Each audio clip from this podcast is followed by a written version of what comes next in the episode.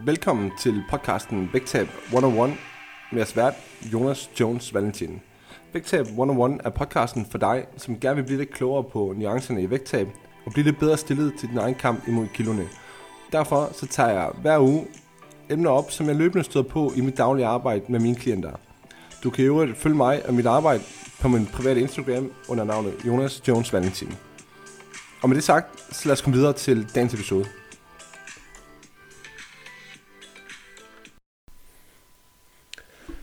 What's up guys, og velkommen tilbage til endnu en episode her på podcasten Vægtab 101, hvor vi i dag er nået til episode nummer 60.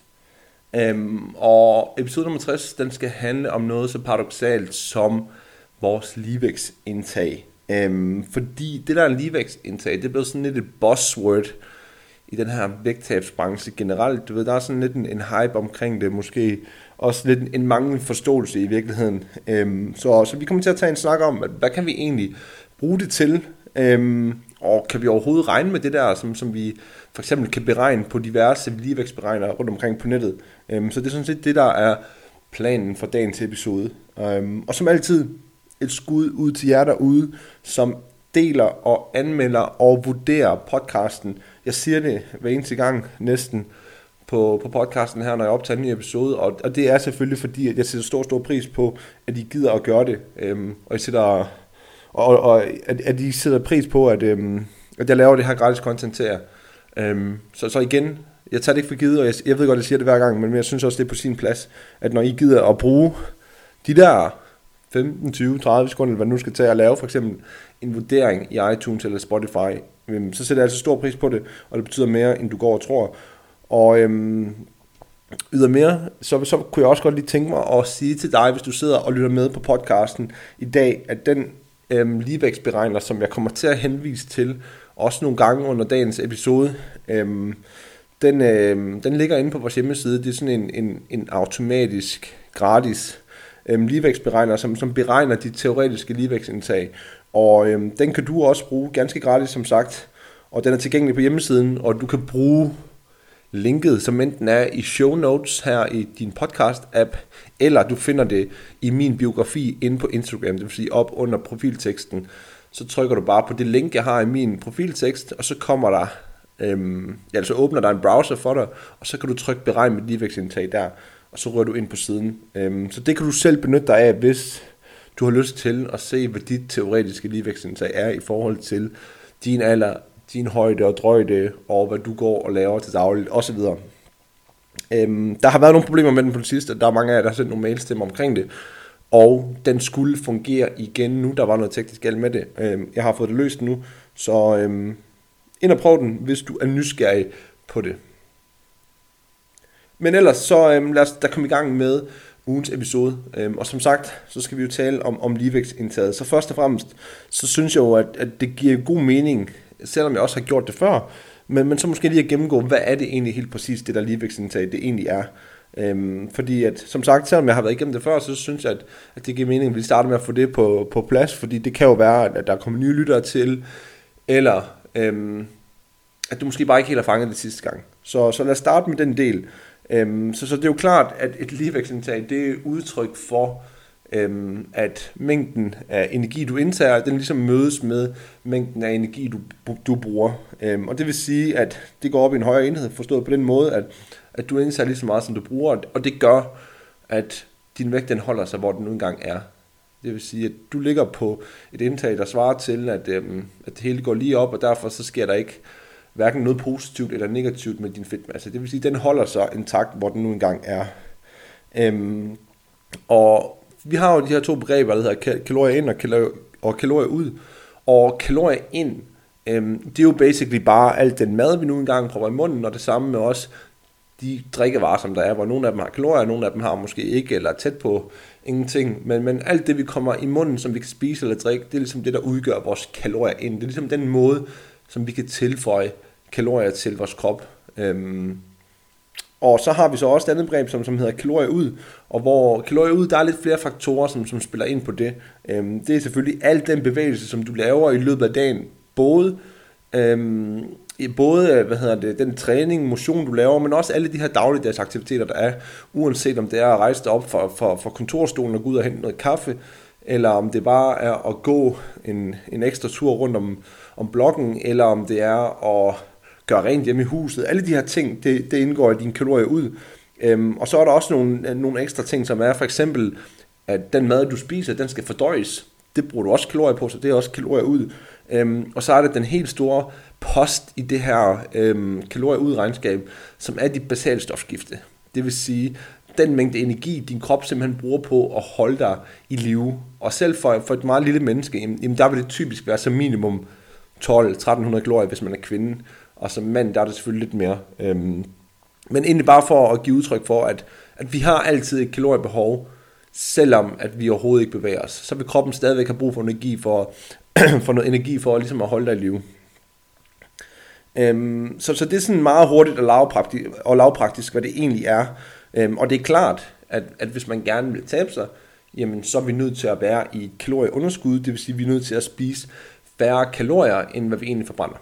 Øhm, og det er så her, vi kan begynde at kigge lidt på, jamen, hvor stort skal det her kalorieunderskud så egentlig være. Øhm, fordi det er klart, at hvis du er 500 kalorier i underskud hver dag, eller det er i hvert fald sådan teorien den er, jamen hvis du er 500 kalorier i underskud hver dag, det der svarer til 3500 kalorier på ugenlig basis, øhm, så kommer du til at tabe 500 gram fedt om ugen. Forstået på den måde, at i sidste ende, som, som jeg også så tit har talt om her på podcasten, så er det altså det ugenlige regnskab, det kommer an på, øh, når, når alt kommer til alt. Det vil sige, at øhm, du kender det måske bedst ud som, at, at du skal være 500 kalorier underskud om dagen for at tabe dig de her 500 gram om ugen. Men, men ret beset, så er det faktisk de 3500 kalorier på ugenlig basis, som vi er ude efter. Det vil sige, de kan godt fordeles på forskellige måder. Det vil sige, du kunne godt have en dag med 800 kalorier underskud, og så have en anden dag, hvor du kun har 200 kalorier underskud. Øhm, og det har jeg også talt om mange gange her på podcasten, det kan du finde tidligere episoder omkring det her med kalorieregnskabet. Men, men basically, så, så handler det om, at vi skal være det, der svarer til 500 kalorier om dagen, som ender op med at være 3500 kalorier om ugen i underskud, for at tabe os 500 gram fedt i ugen. Godt, jeg håber, du stadigvæk er med øhm, i forhold til, at det giver mening for dig. Fordi at, at de her 500 kalorier om dagen, som svarer til 3500 kalorier om ugen, det er så for at tabe 500 gram fedt om ugen. Så har vi også, hvis vi dobler op på det selvfølgelig, øhm, apropos det, jeg har snakket om meget de sidste par uger, det her med at tabe kilo i ugen, det kræver så det dobbelte. Det vil sige, det kræver, at du 7.000 kalorier i underskud på ugenlig basis. Det der også svarer til i gennemsnitligt set 1000 kalorier om dagen.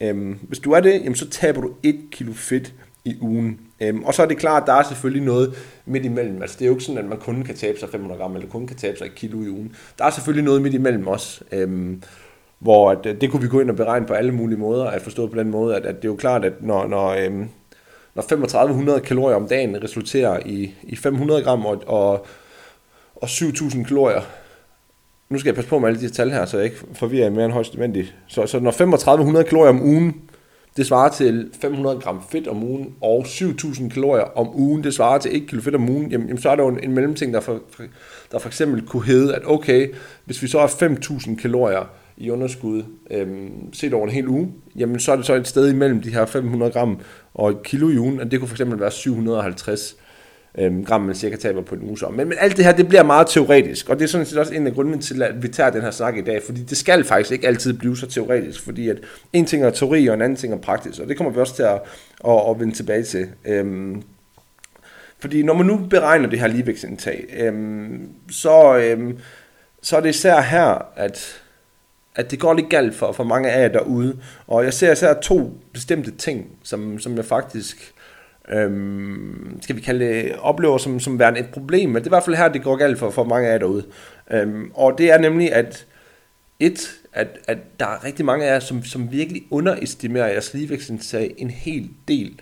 Øhm, simpelthen når man beregner det, at man så underestimerer for eksempel, hvor aktiv man er. Det vil sige, at, at øhm, man, man får en beregning, der gør, at man skal have et ret lavt kalorieindtag, øhm, som måske ikke nødvendigvis er der, hvor man bør ligge, fordi at man en ting er, om man kan holde det og så videre, en anden ting er, om det i virkeligheden er nødvendigt. Men, men der er bare sådan en, en skævvreden forventning i forhold til, hvor lidt man skal spise for at tabe sig. Det er også noget, som jeg tidligere har talt om. Så det er den ene ting. Altså man kommer til at lave en meget, meget hård beregning på sig selv, fordi man måske er meget konservativ i forhold til, hvor meget man bevæger sig, eller så videre. Det er den ene ting. Øhm, og den anden ting, det er så, at der er også mange af jer, der forveksler øhm, jeres ligevægtsindtag med jeres basalstofskifte, altså det her BMR-tal. Øhm, og, og der er det måske lige vigtigt, at vi også lige tager og snakker omkring, hvad er forskellen egentlig på det ligevægtsindtag og på det BMR. Øhm, så dit ligevægtsindtag, det var jo der, hvor at kalorier ind mødes med kalorier ud. Så, så det er så, hvad det er. Men, men det, som man så misforstår det med, det er, at man kommer til at kigge på sit BMR og tænker, det er her, som jeg skal ligge, eller det er måske her, jeg i virkeligheden skal være under. Fordi ens BMR-tal, det er jo det lave tal af de to, det er klart. Og som jeg forklarede lige før, så er dit BMR, altså dit bastalstofskifte, det er et udtryk for den mængde energi, som din krop den har brug for, hvis du lader i sengen hele dagen for stadigvæk at fungere optimalt. Det vil sige, at det er en standardforbrænding, som du har hver dag, uanset hvor inaktiv du er. Det vi plejer at sige sådan rent teoretisk i forhold til BMR og kalorieindtag osv., det er, at vi ser helst ikke, at vi går ned under vores BMR i forhold til kalorieindtaget. Så lad os nu sige, at hvis du har et BMR, der er på 1350 kalorier, så ser vi helst ikke, at du går under det indtag. Simpelthen fordi, at der er bare nogle processer, som kommer til at sløves, hvis det er, at vi går ned under det. Fordi igen, der er en grund til, at vi har det her tal her, fordi det er den mængde øh, energi, som vores krop har brug for, for at kunne fungere, som den nu engang skal. Øhm, og i øvrigt, så vil det for langt de fleste betyde et meget, meget eksplosivt vægttab, hvis man endte med at lægge sig hen ned og spise den mængde kalorier, der svarer til sit BMR. Øhm, så, så det igen, det er vigtigt at skelne mellem de to her med, at det lave tal, du typisk ser, når du laver sådan en beregning her, det er altså dit BMR, det vil sige dit, dit basale stofskifte. Øhm, det tal må vi helst ikke gå ned under. Øhm, og så har vi vores ligevægtsindtag, for de fleste nok i virkeligheden er et sted mellem 800 og 1200 kalorier som minimum højere end ens BMR. Øhm, og det taler jo også godt ind i, at hvis man ligger sig ned på et indtag, der svarer til sit BMR, jamen så er man for langt, langt de fleste i et ret stort kalorieunderskud. Fordi igen, du skal tænke på, at det er alt bevægelse, øhm, som du laver, som, som så giver dig et underskud, hvis du ligger hernede på dit BMR. Fordi vi har lige afgjort, at, at dit BMR, altså dit basale stofskifte, øhm, den mængde kalorier forbrænder du uanset hvad du ellers laver. Så, så hvis du indtager den mængde mad, så må jo al bevægelse du laver i alle dine vågne timer, det må så bidrage til dit kalorieunderskud. Øhm, og henover sådan en vågne, skal vi sige, en 16, 17, 18 timer, eller hvor meget du nu er vågen, der når du selvfølgelig at forbrænde en del kalorier. En ting er, hvad du bevæger dig, en anden ting er, hvad du spiser og skal fordøje osv. Øhm, så, så vi skal skille mellem de to tal der med, at det er altså ikke det samme, og BMR, det er ikke det tal, vi skal ned under. Altså, det må vi helst ikke gøre. Øhm, men hvad kan du så egentlig bruge alt det her til? Altså, øhm, hvis du går ind og beregner dit ligevægtsindtag, så en ting er, hvad kan du bruge det til, og, og kan du egentlig regne med de tal, som, som du får smidt i hovedet derinde så. Så øhm, en vigtig nuance her, det er jo, at en beregning af dit ligevægtsindtag, det vil altid være en estimering. Det vil sige, at det giver os et nogenlunde bud på, hvor det kunne give mening at starte hen. Øhm, men det er altså ikke noget endeligt facit, bare fordi vi har lavet en beregning på det her. Så det allerbedste, vi kan gøre, øhm, i forhold til at vurdere, hvor du er hen i forhold til dit ligevægtsindtag, det er at tage udgangspunkt i den data, vi så løbende får fra dig i praksis. Og jeg siger det igen og igen til mine klienter, at især i, i de her uger, hvor, øhm, hvor de føler, at, at de måske er kommet til at spise mere, end hvad aftalen egentlig har været, det vil sige, at de har haft et højere kalorieindtag, end hvad det egentlig har sat sig for, øhm, så spørger jeg altid uddybende ind til det her, jamen, hvad er det, der foregår, når du gør de her ting her? I hvilket omfang er det, det gør? Fordi at jeg vil rigtig gerne grave de her ting her, i stedet for, at vi bare siger, når op på hesten igen. Fordi der, der ligger en masse data her, som, som er super brugbart for dit videre vægttab, fordi at, øhm, lad os nu tage et eksempel og sige, at okay, du ender meget spontant på at tage en tur på, på café med, med venner eller veninder, hvad ved jeg, øhm, og du får spist en burger med pommes og det hele, og det er torsdag aften her. Det er en meget spontan tur, det vil sige, at du har ikke rigtig fået tilpasset dit kalorieregnskab til det i løbet af ugen, så, så vi ved det her, det er ekstra kalorier i forhold til, hvad du normalt vil gøre. Øhm, og du spiser selvfølgelig det hele, det vil sige, der bliver ikke levnet noget, så, så vi kan godt regne med, at det har været en solid menu og en solid servering af kalorier, du har fået her. Øhm, så, så det vi ved nu, det er, at, at du har fået nogle ekstra kalorier på det her tidspunkt. Altså, det kan være, at, at, at det er 1000 kalorier ekstra, eller hvad ved jeg. Det er sådan set ikke vigtigt, hvor meget ekstra det er. Øhm, vi ved også, at dagen efter, så vil du formentlig have mere væske i kroppen, fordi du har mere fylde i maven, og du har spist noget mad, som du måske ikke er vant til at fordøje på samme måde. Så, så det vil påvirke din vægt dagen derpå, så du vil klar formentlig veje lidt mere dagen eller et par dage efter os. Men, men, men det jeg så er meget nysgerrig på altid at grave lidt i her, det er at se, hvad sker der så derefter? Hvad sker der, når vi først kommer hjem, og vi er tilbage på at gøre det, som vi nu engang plejer at gøre? øh, hvor er det, vi lander hen efter sådan en tur der? Fordi at vi har nu indtaget for mange kalorier en enkelt dag, sådan er det, fred være med det, det var lækkert, og, og, og det er ikke noget, vi fortryder. Men vi er også kommet tilbage på sporet igen derefter. Vi er kommet tilbage til det, som vi ved, der ellers fungerer for os i vores hverdag. Vi er kommet tilbage til det, som vi generelt ser en fremgang på i løbet af ugen, altså som vi har gjort over, over den senere periode. Og, og igen, det jeg er meget interesseret i at se, det er så, jamen, hvor er det, vi er henne, når vi kigger en 4, en 5, en 6 dage senere hen.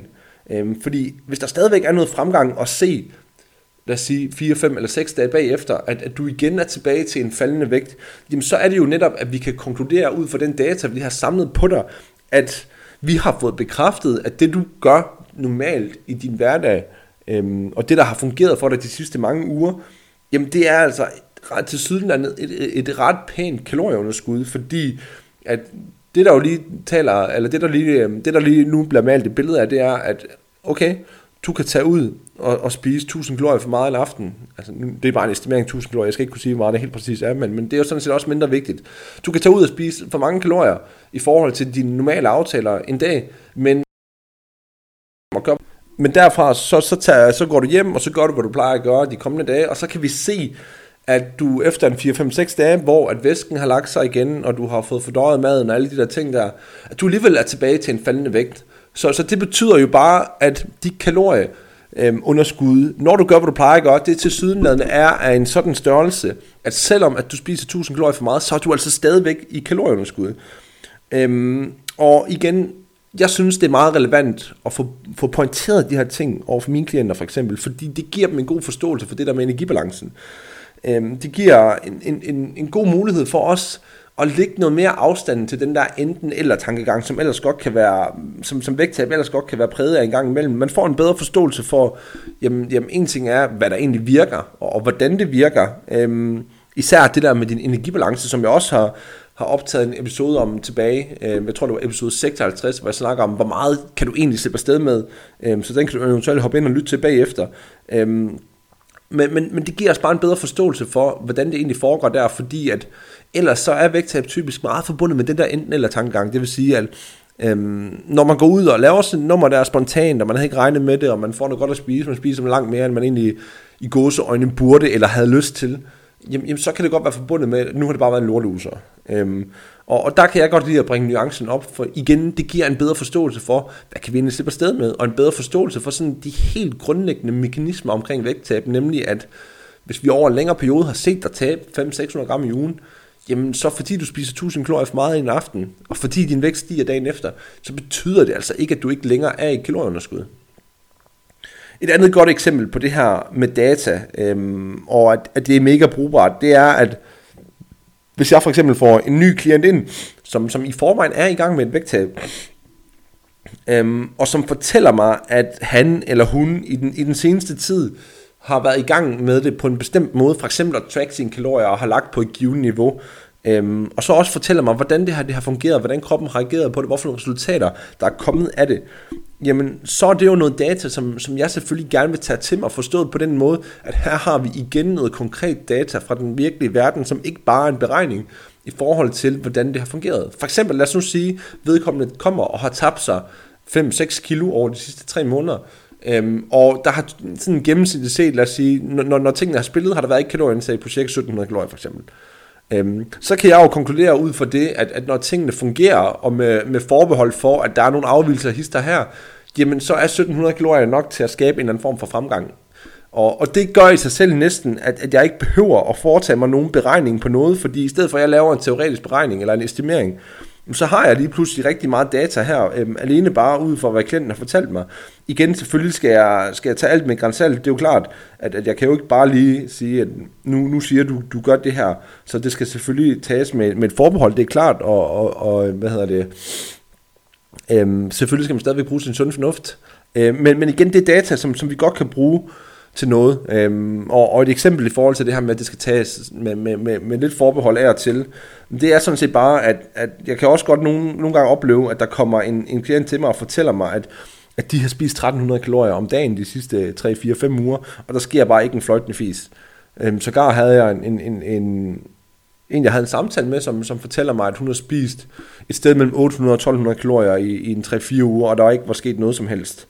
Øhm, og, og det er selvfølgelig en hårfin balance, fordi at, at ud fra alt, hvad vi ved omkring vægttab, jamen så er der bare ikke særlig meget, som peger på, at man kun har spist et sted mellem 800 og 1200 kalorier set over en 4 ugers periode, og ikke har haft en faldende vægt. Altså det, det er meget svært at se for sig i, i virkeligheden, at, at det skulle ligesom skulle være, skulle være en ting, fordi at igen, det taler imod alt, hvad vi ved omkring vægttab. Også, du ved, hvis vi skal bruge nogle meget grælde eksempler, jeg har brugt nogle af dem før, at, at øhm, sådan, sådan to meget konkrete eksempler på det der med, hvad sker der, hvis man spiser meget, meget lidt mad.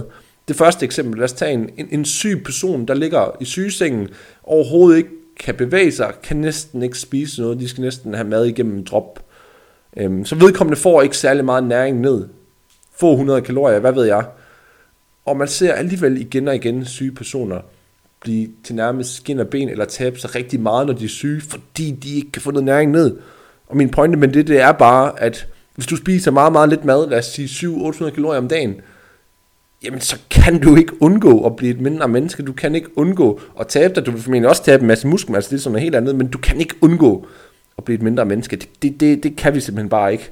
Og det andet eksempel, som jeg tit har brugt, det er, at igen det der med øhm, ikke at tabe sig, når man spiser meget, meget få kalorier, og hvorfor det formentlig ikke er en ting.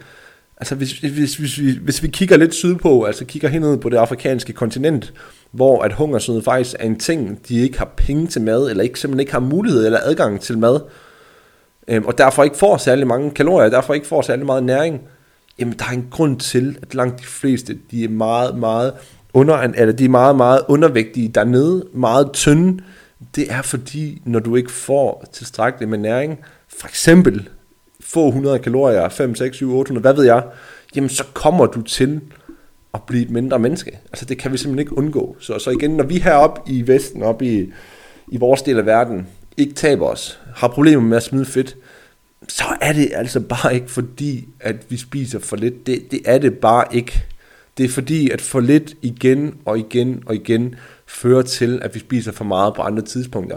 Uanset om det er på grund af øh, vi tracker upræcist, eller vi har en eller anden form for skyggetal i vores kost, som vi går og småhapser, eller om det er fordi, vi er så sociale på andre tidspunkter, hvor vi får øh, underestimeret vores mad. I don't know, men der er i hvert fald et eller andet, som ikke går op i en høj enhed i forhold til regnskabet der, fordi det er meget, meget usandsynligt, at vi spiser rigtig, rigtig få kalorier, og ikke bliver mindre af det. Um, det er typisk bare ikke sådan, det foregår. Alright. Um, hvor kom vi til? Så, så generelt set tidligere erfaringer i forhold til resultater, vi har fået på et given kalorieindtag, jamen det er super fint. Det, det er rigtig brugbart faktisk. Og det der med, at vi har noget data på dig i forhold til, hvad du for eksempel tidligere har gjort i dit vægttab, og hvordan det har fungeret, mm, det vil jeg langt hellere øhm, tage udgangspunkt i, i forhold til dit opstart af et vægttab, end jeg vil tage udgangspunkt i, i en teoretisk beregning på dig. Fordi at når vi har noget konkret data på, hvordan du har gjort det i den virkelige verden, og hvordan din krop har reageret på det, jamen så er det mere brugbart for os, end bare at lave en beregning på, jamen, hvor mange kalorier skal du egentlig have. Øhm, og, og, det, og det hænger egentlig bare sådan sammen, at fordi hvis vi laver en beregning af dit ligevægtsindtag, så vil det altid være en estimering. Det vil sige, at hvad kan vi så bruge den til? Jamen det giver os et udgangspunkt for, hvor vi for eksempel kan starte hen i dit vægttab, men, men derfra der er vi simpelthen nødt til at begynde at samle nogle data på dig, som man nu engang gør i et vægttab, forholde sig til, jamen, hvad foregår der egentlig i den virkelige verden, når vi gør det, som vi gør lige nu, øhm, og ikke kun forholde os til, hvad er vores teoretiske be, beregning. Så vi er nødt til at, at forholde os til, jamen, det vi gør lige nu, hvordan fungerer det i den virkelige verden. Øhm, så, så sådan helt overordnet set, kan du stole på de beregninger, af dit ligevægtsindtag, som du for eksempel laver på nettet, øhm, for eksempel på vores hjemmeside, kan du stole på den? Og svaret er nok, ja, det kan du godt forstå på den måde, at det giver dig et udgangspunkt i forhold til, hvor du kan starte hen. Men igen, det er jo ikke et endeligt facit. Øhm, så altså, vi skal tage det for, hvad det er.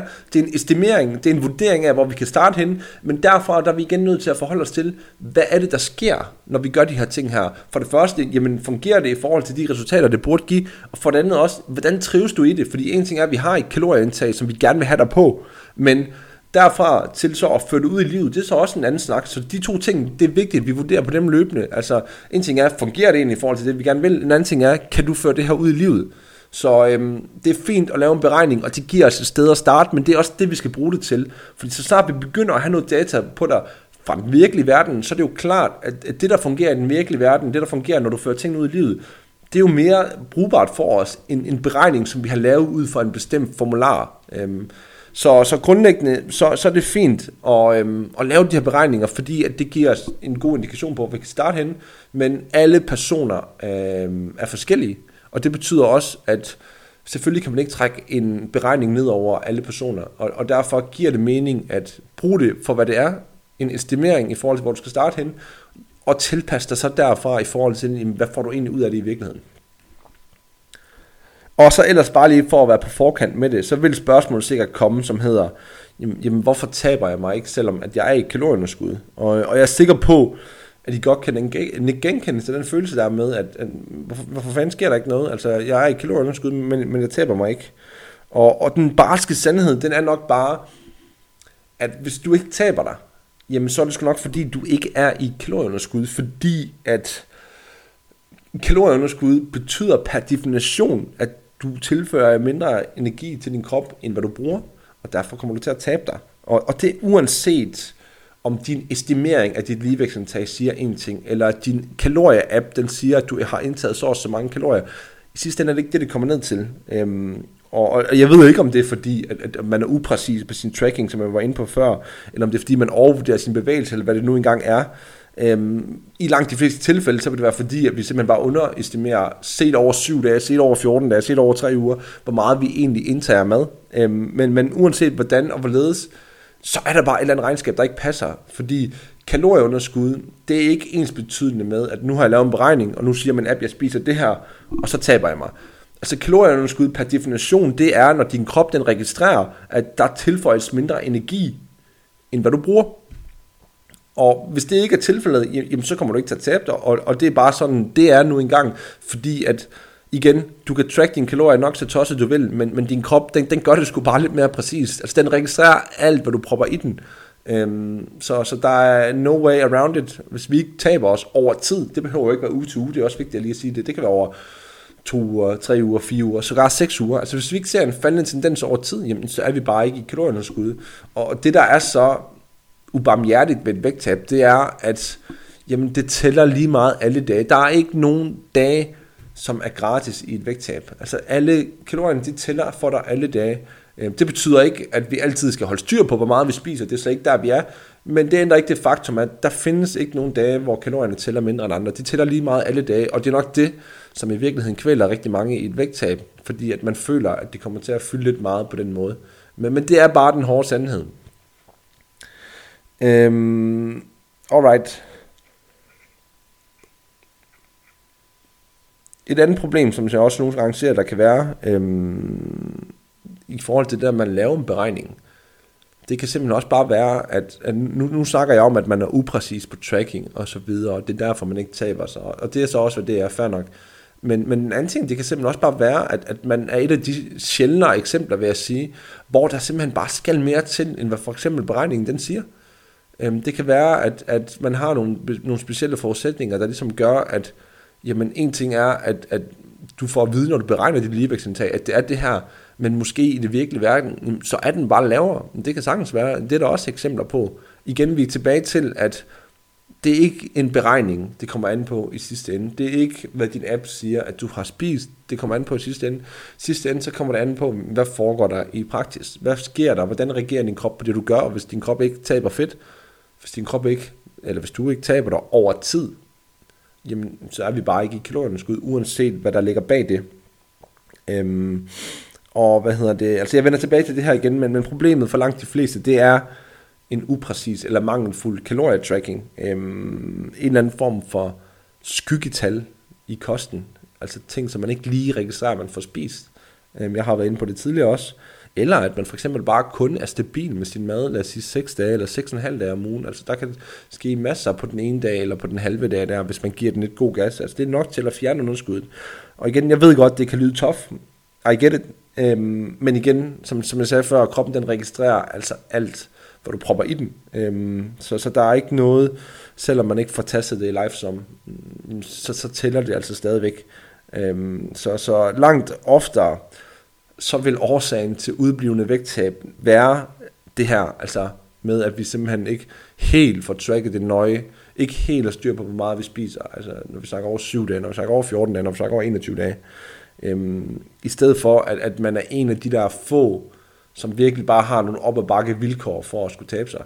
Øhm, et godt eksempel på det der med, at, og, og det synes jeg faktisk også, jeg har oplevet en del i praksis, det er, at hvis man er inde i perioder i ens liv, hvor at man kontinuerligt sover dårligt, man har et meget højt stressniveau i forbindelse med sit arbejde for eksempel, eller lignende, jamen, jamen så er der nogle processer i kroppen, som fungerer mindre effektivt. Det vil sige, at igen så er vi tilbage til det her med, at, at den beregning, man har lavet på sig selv, eller det, der måske normalt virker i virkeligheden, det måske ikke virker lige så effektivt, fordi at når vi sover dårligt, og vi sover for lidt, og vi gør det igen og igen, øhm, og øhm, hvad hedder det, øhm, når vi er, er meget stresset, har et højt stress, stressniveau, så er der nogle regulationer i kroppen, der sker, som simpelthen gør, at, at de processer, som, som for eksempel står for fedttabet, de simpelthen kører mindre effektivt.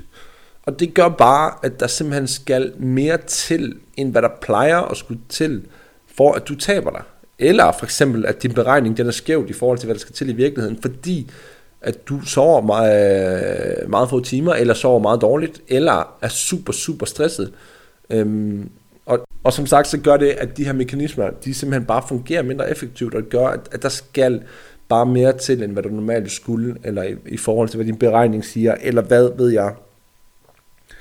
Øhm, så yes, det var sådan set øhm, den indledende snak i dag, omkring det her med, med et ligevægtsindtag. Øhm, og jeg synes faktisk lige, at der er en ting, som, som jeg også lige vil bringe op, som, som jeg så ikke har fået skrevet i mine noter i dag, at jeg vil snakke om, og det er sådan set, at øhm, det der med et ligevægtsindtag, og, og med at beregne det teoretisk osv., det er, øhm, det er meget mere flyvsk end det, forstået på den måde, at vi er hele tiden tilbage til det der med, at det ligevægtsindtag, det er en estimering. Og med det der mener jeg, at det ligevægtsindtag, det sjældent bare sådan kører linært ud over en hel uge, fordi der er jo aldrig nogensinde to dage, hvor vi gør fuldstændig det samme, hvor vi bevæger os 110% den samme mængde skridt, at vi træner på 100% den samme måde videre. Det betyder også, at sådan i virkeligheden, der vil de ligevægtsindtag jo ligge og køre lidt op og lidt ned. Altså sådan, hvis vi går helt ned i detaljen, ikke? Øhm, og, og det er egentlig bare frem til med det, det er igen at vende tilbage til, at det er altid en beregning, det er altid en estimering, men i den virkelige verden, der fungerer det altså bare ikke helt sådan, at vi siger, nu indtager jeg øh, 1700 kalorier, så er jeg 500 kalorier i underskud, og så er det bare sådan, det er hver dag. Altså sådan fungerer det ikke helt i den virkelige verden, så, så vi vil aldrig nogensinde sådan 100% kunne regne med det. Vi kan beregne os frem til, til mange ting, som giver os et udgangspunkt, men når alt kommer til alt, så skal vi bare forholde os til, hvad foregår der egentlig i den virkelige verden. Øhm, så, så en ting er, at, at det varierer lidt i forhold til, hvor meget vi helt, helt præcis bevæger os. En anden ting er jo også, at vi tager os jo nogle friheder i et vægttab undervejs. Lad os nu sige for eksempel, at, at jeg siger til mine klienter, at, at vi ikke tracker aftensmaden præcis, eller at de har mere eller mindre fri grøntsager. Jamen selvom at vi giver dem fri grøntsager, og selvom at vi ikke nødvendigvis tæller alle de kalorier, så er de der jo stadigvæk, og det er jo også noget, der kan være med til at, at, at, at plus minus øhm, fra dag til dag dit, dit, dit faktiske kalorieunderskud, altså hvor du er hen i forhold til ligevægtsindtag. Lige så vel som at, at dit kalorier ud forbrug, det bliver reguleret alt efter, om du lige går 12.000 skridt, eller om du går 8.000 skridt den ene dag. Og selvom at de gennemsnit, det hver uge er 10.000 skridt, så vil du stadigvæk være sådan lidt forskellig fra dag til dag. Øhm, så, så, så igen, det er meget teoretisk, alt det her omkring ligevægtsindtag, og det er super fint, men vi skal bruge det til det, som, som det i virkeligheden er ment til at blive brugt til, nemlig lad os lave en beregning i forhold til, hvad vi kan bruge det til, øhm, eller i forhold til, hvor vi kan starte hen, og så forholder vi os til den data, vi får fra dig i den virkelige verden i stedet for. Så det var lige en afsluttende kommentar til det, og øhm, hvis du har et spørgsmål eller, eller lignende til det her med ligevægtsindtag, så fyr løs, send mig en, en DM på Instagram, så skal jeg nok svare på den. Øhm, og så, øhm, ja, fyr den af. Jeg mangler at, at, at køre lidt spørgsmål nu her, inden vi lukker hen for i dag. Og nu skal jeg se, hvad vi skal starte med.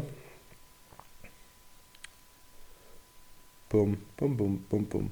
Godt, så Maja, hun spørger mig, om jeg vil bruge, vil du bruge ligevægtsindtaget, eller vil du beregne ligevægtsindtaget, når man står på den anden side af et vægttab, og skal finde sit kaloriebehov i forhold til, hvor meget man må spise?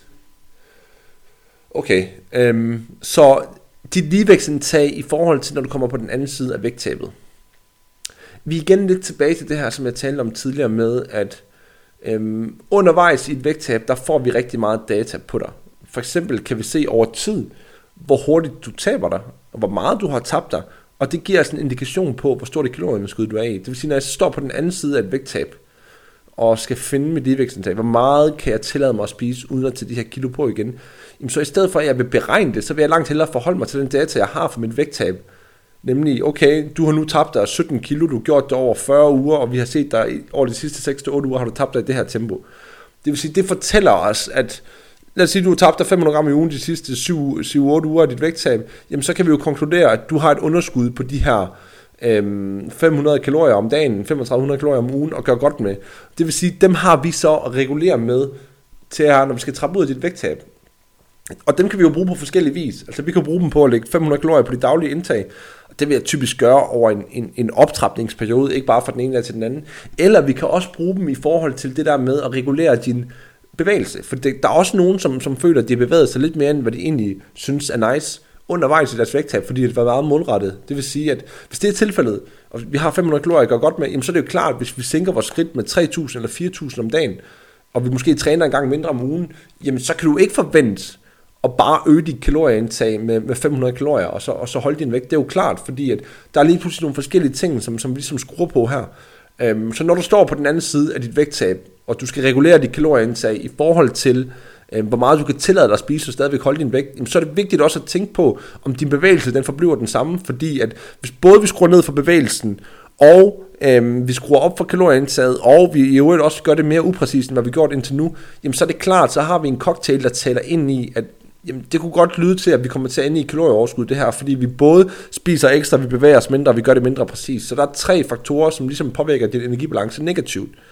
Og, og det er det, der nogle gange bliver farligt på den anden side af et vægttab også. Øhm, så, så der skal man ligesom være afstemt med sig selv, fordi igen, hvis man kan se, at man har tabt sig 500 gram i ugen, også de sidste 10 uger af ens vægttab, så har vi altså de her 3500 kalorier at køre godt med, som vi kan fordele, som vi vil. Øhm, og det skal vi bare være særlig opmærksom på i måden, vi gør det på. Øhm, det er klart, hvis man holder sit aktivitetsniveau, hvor det hele tiden har været, jamen, så kan vi sagtens bruge det kun på maden. Men, men det er jo sådan en beslutning, man også skal tage med sig selv. Godt, jeg håber, det giver mening, Maja. Øhm, jeg får et spørgsmål fra Nikolaj også. Nikolaj han skriver, hvis et vægttab skal gå rigtig hurtigt, hvor vil du så lægge kalorieindtaget? Hvor meget underskud? Okay, Øhm, Nikolaj, det er, jo en, det er jo en mand, kan man sige. Det vil sige, at, at nu, nu kan vi både tage den for mand, men, men det, det giver måske også god mening at, at lige nævne det for jer kvinder også. Øhm, så hvis dit vægttab skal gå hurtigt, hvad skal dit kalorieindtag så være? Og, og det kommer jo super meget an på, hvem du er, hvor aktiv du er, øhm, og hvad hedder det, øhm, hvad, hvad din stats er, altså hvor høj er du, hvor meget vejer du. Men, men, men som udgangspunkt, så har jeg sådan nogle tommelfingerregler, som jeg meget, meget sjældent bevæger mig ned under. For eksempel for en mand, der er det meget, meget, meget sjældent, at det er nødvendigt at gå under 2.000 kalorier om dagen, for at få selv et hurtigt vægttab. Altså de fleste mænd vil tabe sig ret eksplosivt med et kalorieindtag på 2.000 kalorier. Næsten, uanset hvad du laver. Igen med forbehold for den enkelte selvfølgelig, men, men under 2.000 kalorier formentlig ikke nødvendigt.